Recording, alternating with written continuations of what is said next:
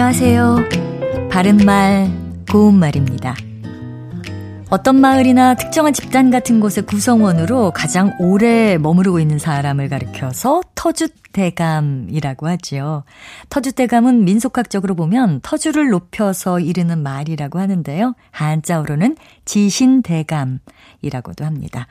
원래 터라는 것은 집이나 건물을 지었거나 지을 자리, 또는 집이나 밭 따위가 없는 비어있는 땅을 뜻하는 우리 고유어 표현입니다. 터주란 단어에서 뒤에 있는 주는 한자 주인 주자를 쓰고요.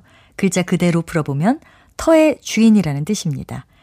또 터주대감은 터주와 대감이 합해진 말인데 둘째 음절에 사이시옷을 넣어서 터주대감이 됐습니다.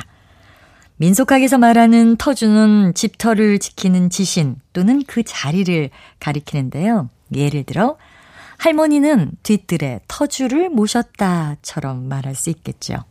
우리 속담에 터주에 놓고 조항에 놓고 나면 아무것도 없다라는 게 있습니다. 여기서 조항은 늘 부엌에 있으면서 모든 기둥을 판단한다고 하는 부엌을 맡은 신을 뜻하고요. 많지 않은 것을 여기 주고 저기 주고 나면 남는 것이 없다는 뜻입니다. 그리고 터줏대감과 비슷한 이해로 터줏고기라는 표현도 있는데요. 떠돌아다니지 않고 제 바닥에 머물러 사는 고기를 뜻합니다.